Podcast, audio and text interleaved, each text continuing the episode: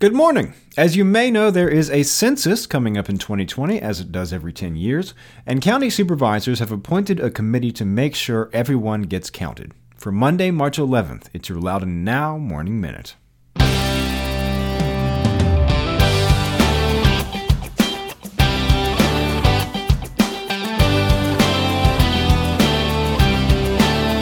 Did you know that Loudoun County has some of the lowest charitable giving rates in Virginia? It's true. I'm Amy Owen, president of the Community Foundation, inviting you to take a few minutes to learn more at facesofloudoun.org. Not only do we share the data, but dozens of stories that portray our neighbors in need here at home, citizens who are leaders in philanthropy, and volunteers who make a difference every day. Help make Loudoun County one of the most charitable in Virginia. Visit facesofloudoun.org, a program of the Community Foundation for Loudoun and Northern Fauquier counties. We connect donors who care with causes that matter. Today's Morning Minute is brought to you by the Community Foundation for Loudoun and Northern Fauquier counties. Thanks for being with us. I'm Renss Greene. Supervisors have appointed an 18 member committee to make sure as many people as possible are counted in the 2020 decennial United States Census.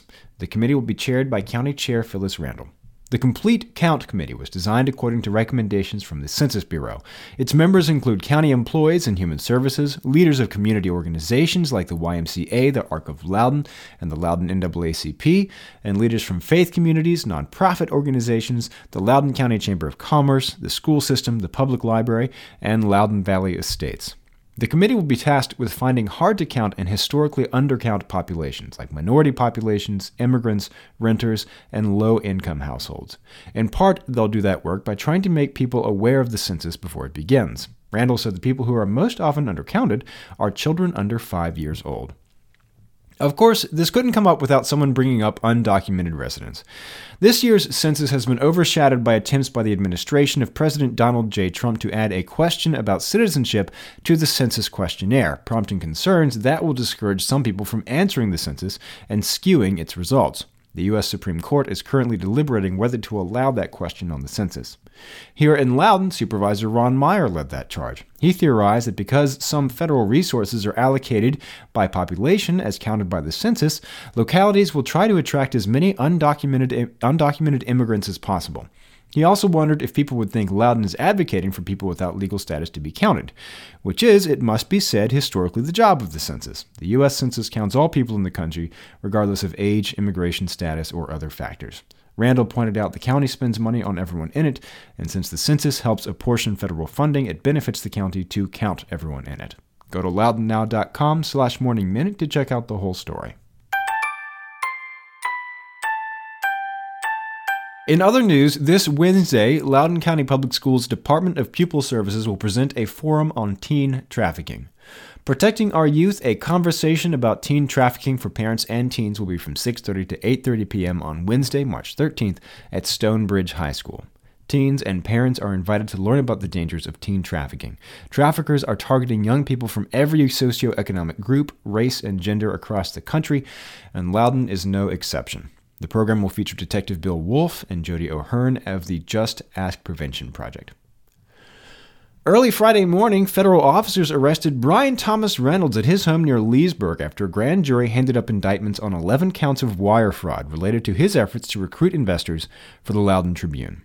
Reynolds is accused of making false and fraudulent representations to investors, lenders, and potential investors and lenders about the value or even the existence of advertising contracts with the company. He's also accused of creating fake advertising contracts when no such agreements existed. He's also alleged to have made false and fraudulent representation about the company's historical advertising revenues and the amount of money he and others had invested in the company, and that another person had agreed to match investments and claimed to at least one investor that the company didn't have any debt and understated how much debt it had to other investors and overstated the money the company had in its bank accounts. Prosecutors say Reynolds fraudulently raised more than half a million dollars this way at least. They also charge he lied about the number of issues distributed by the paper and falsely claimed that a prominent business person served on the company's advisory board.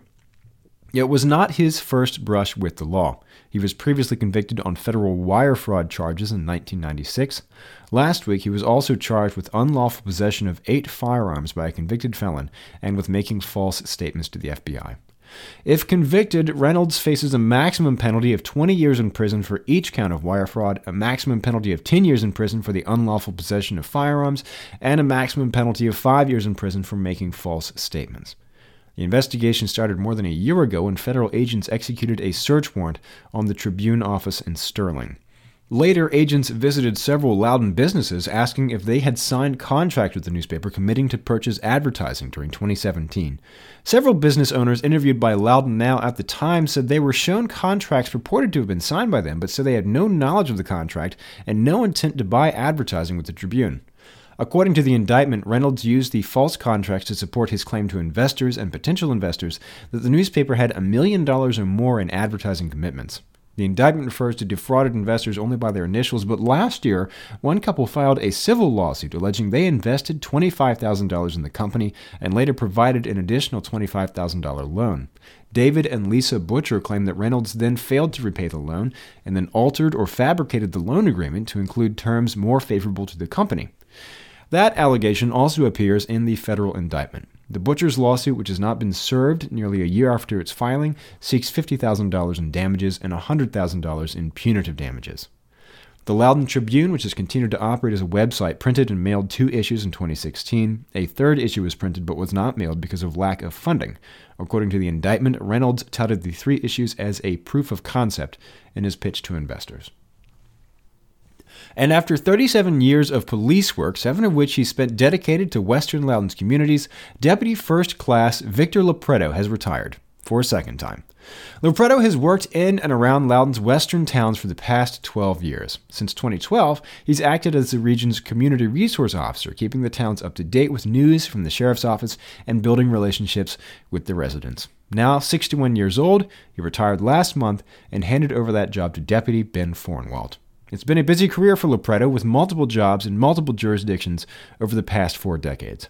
There's never been a time in his life when he wasn't around law enforcement. His father, grandfather, and uncle worked for the New York City Police Department. Lopreto spent some time in the Army, then in 1982 joined the up and coming Fairfax County Police Department. He was there in the 80s when crack cocaine made its way into the mainstream, and when he said law enforcement turned inside out.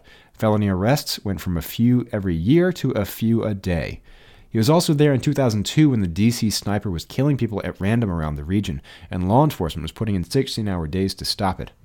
In 2006, he retired from Fairfax as a second lieutenant, and two months later, he started work in Loudoun. Originally, he was planning to stay in Loudoun for five years, then retire and head to the Outer Banks with his wife, but that changed as time went on. In 2012, he was appointed the Community Resource Officer out west, and in that time, he's done a lot of things, like organize the Love in Lovettsville parade for Tony Porta, a military veteran who lost his arm and was severely burned by an improvised explosive device in Iraq. The Lovettsville Town Council has declared March 22nd as Victor Lopreto Day in town, marking the date 37 years ago when he was first sworn in as a Fairfax County police officer. As for where he'll go next, he has no long-term plans. He'll work on his home in Leesburg and the home in the Outer Banks. He said, quote, let's just live and let live and see what happens. Get the full story on this and all these stories over at loudounnow.com. On today's Get Out Loudoun calendar, B Chord Brewing Company near Round Hill is hosting Tap Talks tonight. The speaker is Dave Goodrich retired director of the Climate Observations Division for the National Oceanic and Atmospheric Administration, as well as the director of the Global Climate Observing System at the World Meteorological Organization in Geneva, Switzerland. It starts at 6 p.m. Get the details on this event and check out the rest of the events calendar at getoutloudoun.com. And if you like the Morning Minute, make sure you get counted the next time your friends ask what podcasts you listen to and subscribe wherever you get your podcasts. It'll be waiting for you there every morning. Okay. Have a great day.